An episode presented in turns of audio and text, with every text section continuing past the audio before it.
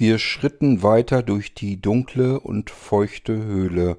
Von oben hingen Stalaktiten herab, die vor sich hin tröpfelten, dementsprechend auch Geräusche von sich gaben. Der Lichtkegel von Eriks Taschenlampe wanderte vor uns immer wieder hin und her. Dann schaltete er sie zwischendurch aus. Warum machst du die Taschenlampe aus? fragte Melly. Ich meine etwas gesehen zu haben, sagte Erik. Es hallte dabei sehr. Es gab ein kleines Echo in dieser Höhle. Sie schien schier unendlich lang und tief zu sein. Was glaubst du denn gesehen zu haben? Ich glaube es nicht nur. Schau doch da hinten. Wir wussten erst nicht so ganz genau, was Erik meinte. Dadurch, dass wir erst in den Lichtkegel gesehen hatten, mussten sich unsere Augen erst wieder an die komplette Dunkelheit gewöhnen. Doch dann staunten wir nicht schlecht. Das scheint doch, als wenn es ein wenig leuchtet. Da kommt doch irgendwo Licht her, oder nicht? Das sehe ich auch so, aber so weit unter der Erdoberfläche? Hm. Aber es kann ja nur sein, dass es sich um Sonnenlicht handelt. So seltsam blau? Es stimmte. Das Licht schien ein wenig bläulich zu sein, eine blaue Farbe zu haben.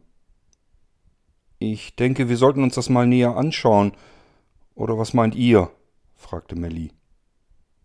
Naja, wenn wir wissen wollen, was es ist, wird uns wohl nichts anderes übrig bleiben. Lass am besten deine Taschenlampe aus, Erik. Wir wissen schließlich nicht, ob da irgendeine Gefahr auf uns lauert. Na, das brauchst du mir nicht zweimal zu erzählen, aber vielleicht solltest du nicht so laut sprechen. Das hallt hier quer durch die Höhle. Wenn da eine Gefahr lauert, dann hat sie uns schon längst bemerkt. Stimmt auch wieder. Was machen wir denn jetzt? Hingehen und nachsehen, würde ich sagen. Was bleibt uns denn anderes übrig? Willst du nicht wissen, wo diese Lichtquelle herkommt? Doch, will ich. Wie so oft. Irgendwie schien es so, als wenn Franka unter uns die mutigste ist. Sie schritt voran als erste, durch das Dunkle vor unseren Füßen, nur in der Entfernung diesem bläulichen Lichtschimmer an der Wand an der linken Wand. Dementsprechend kam die eigentliche Lichtquelle offensichtlich von rechts. Die genaue Lichtquelle, also wodurch das Licht überhaupt entstand, das konnten wir von der Position jetzt noch nicht sehen. Wir mussten ein ganzes Stückchen weitergehen, dorthin, wo wir das Licht eben erblicken konnten. Das dauerte noch einige wenige einzelne Minuten, aber als wir dann dort waren, haben wir bemerkt, dass das Licht aus einer Felsenspalte aus der rechten Wand herauskam. Wir schauten durch diese Felsenspalte. Sie war etwa so schmal, dass man sich seitlich hindurchzwängeln konnte, und sie war niedriger als jeder von uns. So standen wir jetzt genau gegenüber dieser Felsenspalte und schauten hinein in dieses bläuliche schimmernde Licht. Man konnte erkennen, dass es auch nur eine Reflexion war. Dahinter waren wieder weitere Felsenwände, und auch diese reflektierten irgendein bläuliches Licht zurück und warfen es wie in einem Spiegel heraus durch diese Felsenspalte auf die gegenüberliegende Wand. Das ist doch seltsam, findet ihr nicht? Wo kommt denn bloß dieses Licht her? Als wenn es da drin überall wäre. Es Hilft nichts, wir müssen da irgendwie durch. Sieht ganz schön eng aus, meint ihr nicht? Da wirst du wohl den Bauch einziehen müssen und dann wird es schon gehen, lächelte Melly mich an. Franka sagte nur, ich geh zuerst. Und dann zwängte sie sich durch diese kleine Felsenspalte hindurch, zog den Kopf ein und machte sonstige Verrenkungen, damit sie darin verschwinden konnte. Auf der anderen Seite konnten wir sie dann nicht mehr erblicken, sie war einfach verschwunden, aber man hörte sie noch. Ich gehe, glaube ich, mal als nächstes, sagte Melly, und ebenfalls verschwand sie durch dieses kleine schmale Loch hindurch auf die andere Seite und war nicht mehr zu sehen. Hier, nimm du sie, sagte Erik und reichte mir die Taschenlampe zu. Ich nahm sie in die Hand. Dann zog er demonstrativ den Bauch ein, die Frauen haben recht. Wir sind vielleicht ein wenig aus der Form geraten. Auf jeden Fall sind die beiden sportlicher. Na, es wird schon irgendwie gehen. Dann mühte auch Erik sich ab, durch dieses Loch hindurchzukommen. Es sah sichtlich ein wenig mühsamer aus, nicht ganz so grazil und elegant wie bei den beiden Frauen, aber auch Erik verschwand auf der anderen Seite und ward nicht mehr gesehen. Nun war ich also an der Reihe. Ich steckte erst eine Hand mit der Taschenlampe und dem Arm hindurch. Dann duckte ich mich, zog den Kopf ein und versuchte ihn ebenfalls durch die Wand hindurch zu bekommen. Auch ich musste den Bauch offen gestanden einziehen. Zuletzt zog ich ein Bein nach. Irgendwann hatte ich es dann irgendwie geschafft, aber ich hatte mir eine Schürfwunde am Arm dabei zugezogen. Macht aber nichts, dachte ich. Und nun stand ich dort in einer Art blauen Grotte. Es kam mir fast ein wenig kitschig vor, wie in einem Filmset. Und vor allem, ich sah die anderen nicht, aber ich hörte sie tuscheln. Aha, da ging ein Weg, ein Gang weiter, nach rechts herum, und dann offensichtlich ein Stückchen weiter dann wieder nach links herum. Der reinste Irrgarten hier, ein hellblau beleuchteter Irrgarten, schoss es mir durch den Kopf. Wo seid ihr denn? fragte ich in die Leere. Keine Antwort. Komisch. Aber eigentlich ging dieser Gang nur in eine Richtung. Man konnte gar nicht irgendwo anders hingehen. Ich ging also der Nase nach geradeaus und dann links herum. Der Gang führte im Prinzip das gleiche Stück wieder zurück. Ich ging auch diesen Gang wieder nach oben, denn er führte ein wenig schräg nach oben, entlang. Dann führte er wieder rechts herum und ein Stückchen geradeaus. Der Gang wurde plötzlich trichterförmig nach vorne größer. Nur noch in etwa zehn Metern Entfernung sah ich dann meine Freunde. Oder vielmehr ging ich davon aus, dass es sich dabei um meine Freunde handeln würde, denn es waren lediglich Silhouetten, Schatten vor einem hellblauen Licht. Es kam mir total seltsam vor, als würden sie vor einer blauen Sonne stehen. Ich ging die letzten Meter entlang. Der Gang wurde sofort deutlich weiter, offener, alles wurde viel größer. Innerhalb von wenigen Metern schritt ich aus einem Gang heraus in eine völlig neue Welt. Ich kam rechts außen neben Melly zu stehen und blickte in ihr Gesicht. Ihr Mund war offen und sie starrte nach vorne, ungläubig, große Augen. Dann schaute ich mir die anderen Gesichter an. Sie alle standen dort, starrten vor sich hin, als wären sie leblos, als hätten sie irgendeinen Schock erlebt. Dann folgte ich ihrem Blick. In dem Moment klappte auch mein Mund herunter. Wir standen da einen ganzen Moment und starrten alle in dieselbe Richtung, der Blick, das, was wir sahen, musste sich zunächst einmal einen Weg durch unser Gehirn, durch unseren Verstand hindurchsuchen. Man konnte regelrecht merken, wie das Bild vor uns sich seinen Weg durch unser Gehirn bohrte. Es war einfach unverständlich, surreal, als würden wir träumen, es fühlte sich eine ganze Weile lang so an, als würden wir gefangen sein in unserem Anblick, in dem, was wir sahen. Wir konnten es einfach nicht verstehen. Ich weiß nicht genau, wie lange wir dort so standen. Ich nahm Mellis Hand, das habe ich noch gemerkt. Aber auch das passierte mehr im Hintergrund, gedankenlos. Ich wollte einfach irgendetwas anfassen, irgendetwas greifen, was mir noch bekannt war, denn alles das, was vor mir war, war gänzlich unbekannt. Es war Melly.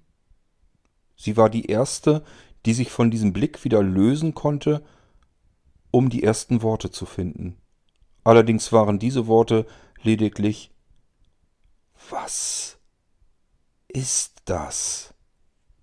Das, was jetzt noch am einfachsten zu begreifen war, war die Lichtquelle. Ich blickte nach oben, aber auch das konnte ich einfach nicht begreifen. Wie kann das überhaupt sein? Wir blickten in eine Höhle. Aber diese war so gigantisch, wie ich sie noch nie gesehen habe, auch mir nie hätte vorstellen können, dass es solche Höhlen überhaupt geben könnte. Allein bis nach oben, also an die Decke der Höhle zu blicken, es waren bestimmt hundert Meter. Es war so gigantisch hoch, dass ich überhaupt keine Details oben mehr erkennen konnte. Ich konnte nur sehen, wie dieses bläuliche Licht von oben wieder zurückschimmerte und eine Struktur wahrnehmen, die mich erkennen ließ, dass es dieselbe Struktur war, die auch nach links und nach rechts zur Seite hin verschwand. Denn auch hier, die Seitenwände dieser gigantischen Höhle waren so weit entfernt, als wäre es ein Kilometer. Ich kniff die Augen zusammen, um die gegenüberliegende Seite dieser Höhle auszumachen. Es war mir nicht möglich. Ich konnte die gegenüberliegende Wand nicht erkennen. Soweit ich erblickte, war dort hinten ein Horizont, als wenn ich früher aufs Meer hinausgeschaut hatte, nur dass das Meer jetzt aus dem Höhlenboden bestand, und dieser wiederum war irgendwie aus einem Gemisch aus Sand und Asche. Auf diesem Boden, in diesem Sand und in dieser Asche standen wir nun. Das bläuliche Licht hingegen kam von überall, einfach von überall. Es gab keine gezielte Quelle. Es war einfach da. Und es war noch nicht einmal das, was uns wirklich so fassungslos werden ließ, denn wir starrten auf etwas, das es hier absolut nicht geben sollte. Melly hatte recht. Was ist das? Ich selbst wusste, was da vor mir war. Es half mir in diesem Moment einfach nur nichts, denn es konnte hier nicht sein. Es fühlte sich an wie eine Fata Morgana. Und das Schlimme ist, meine Freunde wussten sicherlich nicht, was da vor uns war. Gigantisch, riesengroß, in die Höhe ragend. Erik war's, der einen Ansatz versuchte. Ich nehme mal an, dass das irgendein Relikt aus geraumer Vorzeit der Menschheitsgeschichte ist, irgendwo haben früher ja die Menschen gewohnt. Wahrscheinlich ist das so ein, so ein Hochhaus. Melly versuchte eine weitere Erklärung. Nein, ich glaube nicht, dass das irgendein Wohnkomplex früherer Zeiten ist. Das sieht doch aus wie ein Raumschiff. Vielleicht unsere falschen Freunde. Irgendwann sind sie doch sicherlich hier auf der Erdkugel gelandet. Das Ding da vorne, das sieht doch aus, als wenn es ein Raumschiff ist, das Schiffbruch erlitten hat. Es steckt doch noch halb in der Erde fest. Endlich konnte auch ich mich wieder fangen. Ich kann euch sagen, was das ist. Was? Die drei blickten sich zu mir um. Du kennst das da? Du weißt, was das ist? Das gab es in meiner Vergangenheit schon, sagte ich. Das ist ein Ozeanriese ein Kreuzfahrtschiff. Ich habe keine Ahnung, woher es kommt oder wie es hierher gekommen ist. Ein Kreuzfahrtschiff? Das gehört auf einen Ozean, auf ein Meer, auf Wasser. Es gibt doch gar kein Wasser auf der Erdkugel. Sicher, aber früher hat es Ozeane und Meere gegeben und dann gab es auch solche Schiffe. Irgendwie muss es hier irgendwann einmal in der Vergangenheit gestrandet sein. Und das Wasser muss dann irgendwie zurückgegangen sein. Und im Laufe der Zeit ist es vielleicht irgendwie halb in der Erde versunken. Aber es steht schräg nach oben mit der Spitze voran, als wenn das Heck in die Erde eingebrochen wäre und das Ganze hinten abgesackt ist und dann vorne hochgekommen ist und so steckt es da im Erdboden fest. Ich habe sowas noch nie gesehen. Völlig verrückt. Das Ding muss hunderte Jahre alt sein, vielleicht schon hunderte Jahre dort im Boden stecken, aber es sieht aus, als wenn es jeden Moment ablegen könnte. Es scheint im Laufe der Zeit überhaupt nicht verrostet zu sein oder irgendetwas in der Richtung. In meiner Kindheit hatten wir einmal eine Kreuzfahrt gemacht Von dort her kannte ich solch ein Kreuzfahrtschiff und wusste einfach, dass es sich um eine schwimmende Stadt handelte. Dieses Schiff vor uns hatte mit Sicherheit 13, 14, 15 oder noch mehr Decks für Tausende von Menschen. Und dieses riesengroße Ungetüm steckte jetzt halb in der Erde, mitten in einer Höhle, die blau fluoreszierend leuchtete. An der linken Schrägseite der vorderen, die zu uns zeigte, hing noch die Ankerkette herunter, mit dem riesigen Anker, der zur Hälfte ebenfalls im Sand verschwunden war. Es war ein Geisterschiff, ein gigantisches Geisterschiff in dieser Höhle hier. Unerklärbar. Wie mochte dieses Schiff wohl damals hierher gelangt sein? Melly schien etwas an dem Schiff zu entdecken. Schaut doch mal, da steht doch auch was dran. Da oben, neben dem Ankerkettenloch, wo die Kette rauskommt. Das wird der Schiffsname sein, sagte ich. Ich strengte mich etwas an. Man konnte es eigentlich aber ganz gut lesen. Ja, ich weiß, welches Schiff das ist. Hm, ich kann mich nicht daran erinnern, dass es das zu meiner Zeit schon gab. Wie heißt es denn? Es ist die MS Atlantic Holiday. In diesem Moment schrie Franka kurz auf. Habt ihr das gesehen? Habt ihr das auch gesehen? Die Frage war eigentlich überflüssig. Wir alle hatten es gesehen. Es war unübersehbar. Aus einem der oberen Decks ganz weit oben, aus einem der Fenster davon, blitzte uns ein Licht entgegen in kurzen Intervallen dreimal auf. Und Erik sagte in einem ruhigen Ton Freunde, ich glaube, wir sind doch nicht ganz allein hier.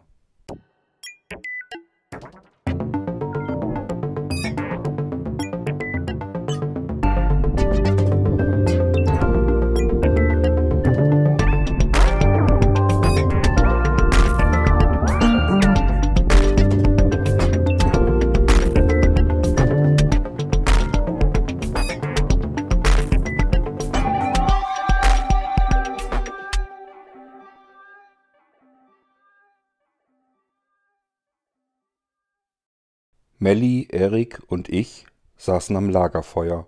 Wir starrten in die knisternde Glut. Es war bereits dunkel. Niemand von uns sagte etwas. Wir schwiegen, saßen einfach nur da und machten uns fürchterliche Sorgen. Niemand von uns konnte irgendetwas für ihn tun. Antonio ging es viel schlechter. Wir waren am frühen Morgen noch eine ganze Weile bei unserer Vorratskammer, dort auf der anderen Seite des Waldes, mussten aber irgendwann wieder zurück in unser Lager, schon dort ging es Antonio zunehmend schlechter. Irgendwann war er dann gar nicht mehr ansprechbar, wieder nicht. Erik und ich haben Antonio die ganze Zeit tragen müssen. Das hat den Weg deutlich verlangsamt. Wir haben fast den ganzen Tag damit zugebracht, irgendwie wieder zurück in unser Lager zu kommen. So anstrengend es war, wir machten uns hauptsächlich eigentlich nur noch Sorgen, dass Antonio es vielleicht doch nicht mehr schaffen könnte. Niemand sprach es aus, aber es sah einfach nicht gut aus. Franka kam zu uns, setzte sich zu uns ans Feuer. Und? fragte ich nur. Hm, sagte Franka. Mehr war eigentlich auch gar nicht nötig. Sie stocherte mit dem Stock im Feuer herum. Durch das Herumgestochere loderten auf einmal die Flammen ein bisschen wieder auf, erhellten unsere Gesichter. Ich schaute immer noch zu Franka rüber und sah, dass sie offensichtlich geweint hatte. Auch sie machte sich Sorgen, vielleicht sogar mehr als wir alle. Wir waren alles Freunde, aber zwischen Antonio und Franka war einfach mehr. Ich war mir ziemlich sicher, dass die beiden sich ineinander verliebt hatten in den letzten Tagen. Und nun schien es so, als wenn Antonio, auch wenn ich kaum darüber nachdenken mochte, im Sterben lag. Eine kurze Weile war es weiterhin ganz still. Dann hörte ich Franka sagen, es ist so unfair. Es ist so gemein. Melly nahm Frankas Hand in ihre Hand. Auf der anderen Seite, und ich nahm wiederum Frankas linke Hand in meine Hand. Wir wollten ihr einfach zeigen, dass sie jetzt nicht alleine ist. Auch hier mussten wir zusammenhalten. Hoffen, gemeinsam hoffen, dass Antonio es doch noch irgendwie schaffen würde. Ich sitze neben ihm und kann nichts tun. Wir müssen hier draußen einfach so verrecken und können nichts dagegen tun, sagte sie. Er hat immer wieder Fieberanfälle. Er ist ganz heiß im Gesicht. Ich wische ihm ständig den Schweiß von der Stirn. Und mehr kann ich nicht tun. Ich kann einfach nichts für ihn tun. Wir können alle nichts für ihn tun im Moment, Franka. Das muss er alleine hinkriegen. Wir können ihm helfen, indem wir bei ihm sind. Aber kämpfen muss er alleine. Und wenn wir, Erik blickte jetzt auf, wenn wir doch zurück zur Kuppel gehen, um Hilfe zu holen? Ich habe zwar keine Ahnung, was Sie mit uns tun werden, aber vielleicht können Sie Antonio wenigstens retten. Ist das jetzt nicht wichtiger? Sollte das jetzt nicht unsere oberste Priorität sein? Ich glaube nicht, dass wir überhaupt irgendeine Chance haben, sagte ich entweder in der Kuppel oder schon davor, werden überall diese Securebots sein. Und ich denke nicht, dass sie mit uns verhandeln wollen. Die wollen uns eigentlich nur noch loswerden. Sie wollen nicht, dass andere in der Kuppel mitbekommen, dass man hier draußen so viele Tage überleben kann. Das alles würde sie als Lügner hinstellen. Wir sind Beweise, die sie überhaupt nicht gebrauchen können. Die würden uns einfach abknallen und wir hätten im Prinzip nichts dagegen, was wir da nun wiederum tun könnten. Stimmt, sagte Erik. Du hast natürlich vollkommen recht. Ach, Mist. Was machen wir denn jetzt bloß? Jetzt in der Nacht können wir gar nichts tun. Und wir sollten jetzt auch gar nichts tun. Auch wir müssen uns ausruhen. Das war ein ganz schön harter Tag. Wir müssen schlafen. Und Erik, ich denke mal, wir sollten dann gleich morgen früh, sobald es wieder hell wird, uns auf den Weg machen und deinen Plan verfolgen. Welchen Plan meinst du denn jetzt? Na, diesen Graviton-Laster. Du hast natürlich vollkommen recht. Der muss doch da draußen irgendwo noch stehen. Den können wir doch morgen suchen. Und vielleicht finden wir darin nicht nur irgendetwas, mit dem du das Kühlaggregat reparieren kannst. Vielleicht ist da noch irgendein Erste-Hilfe-Koffer oder irgendetwas, was wir verwerten können. Wir haben ja schon mal danach gesucht, nur an der falschen Stelle. Vielleicht ist da das drin, was wir brauchen. Irgendwelche Medizin, irgendwelche Arzneien, Schmerzmittel. Ich weiß es doch auch nicht.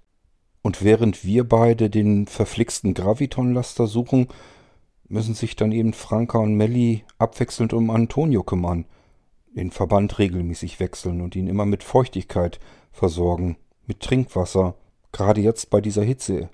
Er trocknet ratzfatz aus. Und vor allen Dingen müssen wir irgendwie schauen, ob wir das Fieber gesenkt bekommen. Ich schaute Franka an. Franka, du solltest jetzt die erste Pause zusammen mit Erik und mir einlegen. Wir sollten uns jetzt schlafen legen. Melli passt so lang auf Antonio auf. Und morgen früh, sobald es hell wird, das sind ja nur ein paar Stunden, dann wechselt ihr euch ab und Erik und ich ziehen los und suchen diesen Graviton-Laster. Ihr müsst bloß darauf aufpassen, dass ihr euch regelmäßig abwechselt. Ihr müsst voll da sein. Ihr könnt nicht einfach neben Antonio vor lauter Erschöpfung einschlafen. Ich kann das nicht und ich will das auch gar nicht. Franka hatte Tränen in den Augen. Du musst. Uns geht es doch auch nicht anders. Ich glaube auch nicht, dass wir wirklich viel Schlaf bekommen werden. Aber der Tag war anstrengend, auch für dich. Wir müssen uns erholen. Wir müssen ausgeruht sein. Gerade für Antonio. Du musst morgen früh voll bei ihm sein, dich auf ihn komplett konzentrieren können. Wir können das nicht gebrauchen, dass wir jetzt vor lauter Erschöpfung zusammenklappen. Verstehst du? Ich weiß nicht. Ja, vermutlich hast du recht. Melly stand auf und ging zu Antonio rüber. Sie setzte sich neben ihn. Ich legte meinen Arm um Franka, um sie zu trösten. Wir saßen noch eine ganze Weile lang so da. Irgendwann legte sie sich dann wirklich hin und schlief tatsächlich auch ein. Auch Erik legte sich bereits hin und war sehr schnell danach schon am Schnarchen. Ich ging noch einmal zu Melly rüber. Und? Wie sieht es aus? Ich weiß nicht. Er atmet ganz flach, kaum noch hörbar. Ich lauschte in die Stille. Melly hatte recht. Man konnte es kaum noch wahrnehmen, dass Antonio am Atmen war. Melly tupfte mit einem feuchten Tuch auf Antonios Stirn herum. Ich nahm seine Hand und sagte zu ihm Komm schon, mein Freund. Lass uns hier bloß nicht alleine. Ich habe keine Ahnung, wie es ohne dich weitergehen soll. Tu uns das nicht an. Kämpfe. Kämpfe so gut du kannst. Bleib bei uns, bitte. Bleib bei uns. Wortlos stand ich wieder auf. Wenn irgendwas ist, Melly, dann weck mich bitte. Ich sehe jetzt auch zu, dass ich noch ein paar Stunden Schlaf bekomme. Das wird ja morgen dann doch ein harter Tag werden. Aber wie gesagt, wenn irgendetwas ist, dann weck mich sofort, ja? Sie nickte mir einfach nur zu, ohne etwas zu erwidern. Ich ging zu meinem Schlafsack, legte mich hin, zog die Decke über mich zu und verschloss den Reißverschluss von innen. Es dauerte eine ganze Weile. Ich lauschte dem Knistern des Feuers. Irgendwann auch ich dann eingeschlafen. Es begann gerade wieder hell zu werden, als ich aufwachte, und es roch nach kalter, erloschener Asche. Das Feuer neben uns war ausgegangen. Auch Erik wurde im selben Moment wach wie ich. Keine Ahnung, ob es irgendein Geräusch war, das uns vielleicht aus dem Schlaf herausgerissen hatte, oder ob es einfach nur Zufall war, dass wir zeitgleich aufwachten. Ich setzte mich auf, machte den Reißverschluss von meinem Schlafsack auf und reckte mich einmal kurz. Ich schaute zur Seite, doch Frankas Schlafsack war leer. Dann schaute ich rüber zu Melli und Antonio. Dort saß auch Franka. Wie lange sie wohl dort schon gesessen haben mag. Viel Schlaf hat sie sicherlich nicht bekommen. Ach, was mache ich mir da überhaupt Gedanken? Viel Schlaf hatten wir diese Nacht alle nicht bekommen. Was meinst du, Aid? Soll ich das Feuer nochmal anzünden und uns erstmal einen Kaffee kochen? Nein, Erik. Ich denke, die Zeit fehlt uns, die haben wir jetzt nicht. Ich bin der Meinung, wir sollten uns gleich auf die Suche machen. Vielleicht finden wir diesen Graviton-Laster möglichst schnell. Wenn ich bloß wüsste, wie weit das Ding wohl entfernt sein könnte.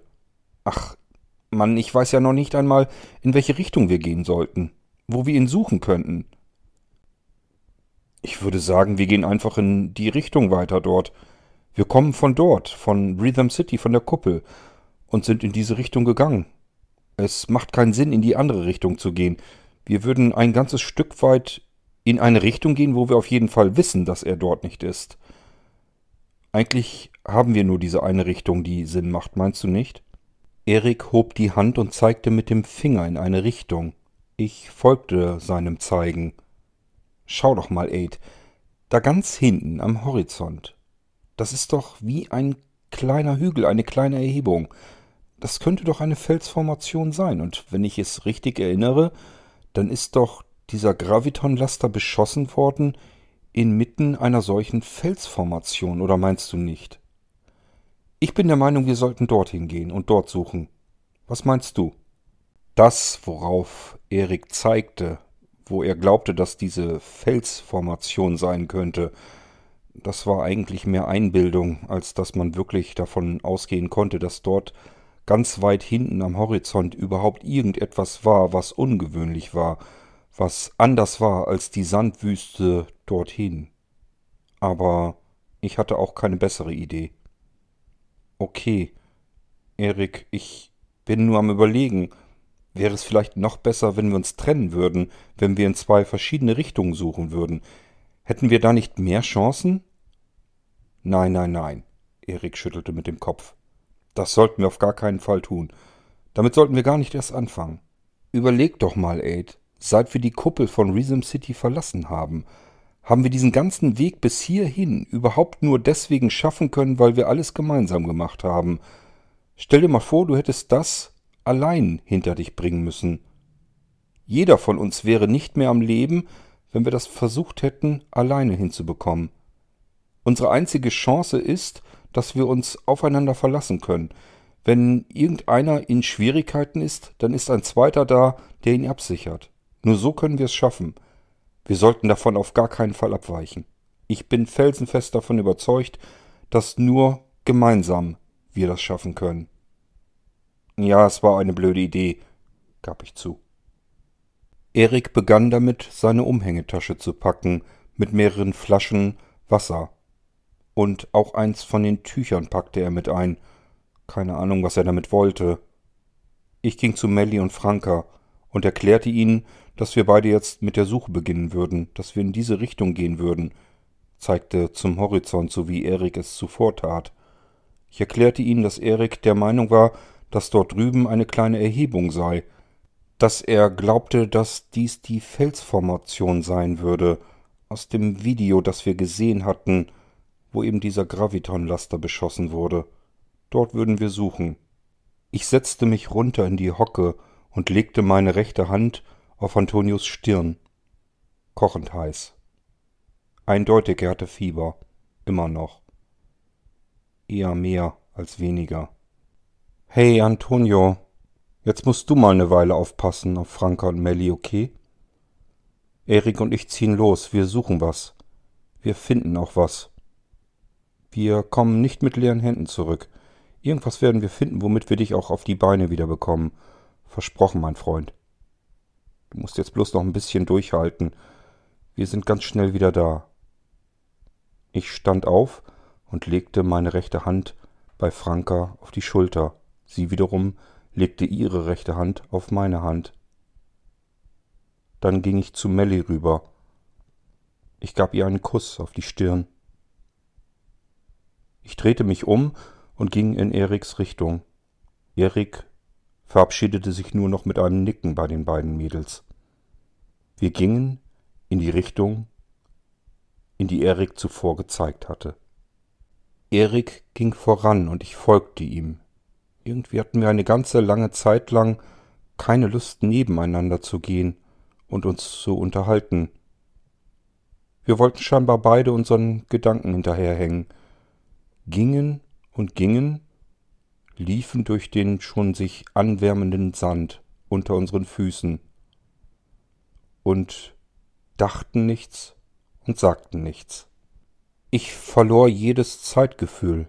Keine Ahnung, wie lange es dauerte, an der Seite ging langsam aber sicher die Sonne auf. Es würde nicht mehr lange dauern, bis es hier eine brachiale Hitze gab, die uns von oben in diesem Backofen regelrecht rösten würde. Unter normalen Umständen würden wir uns sicherlich hier nicht aufhalten, aber es waren keine normalen Umstände.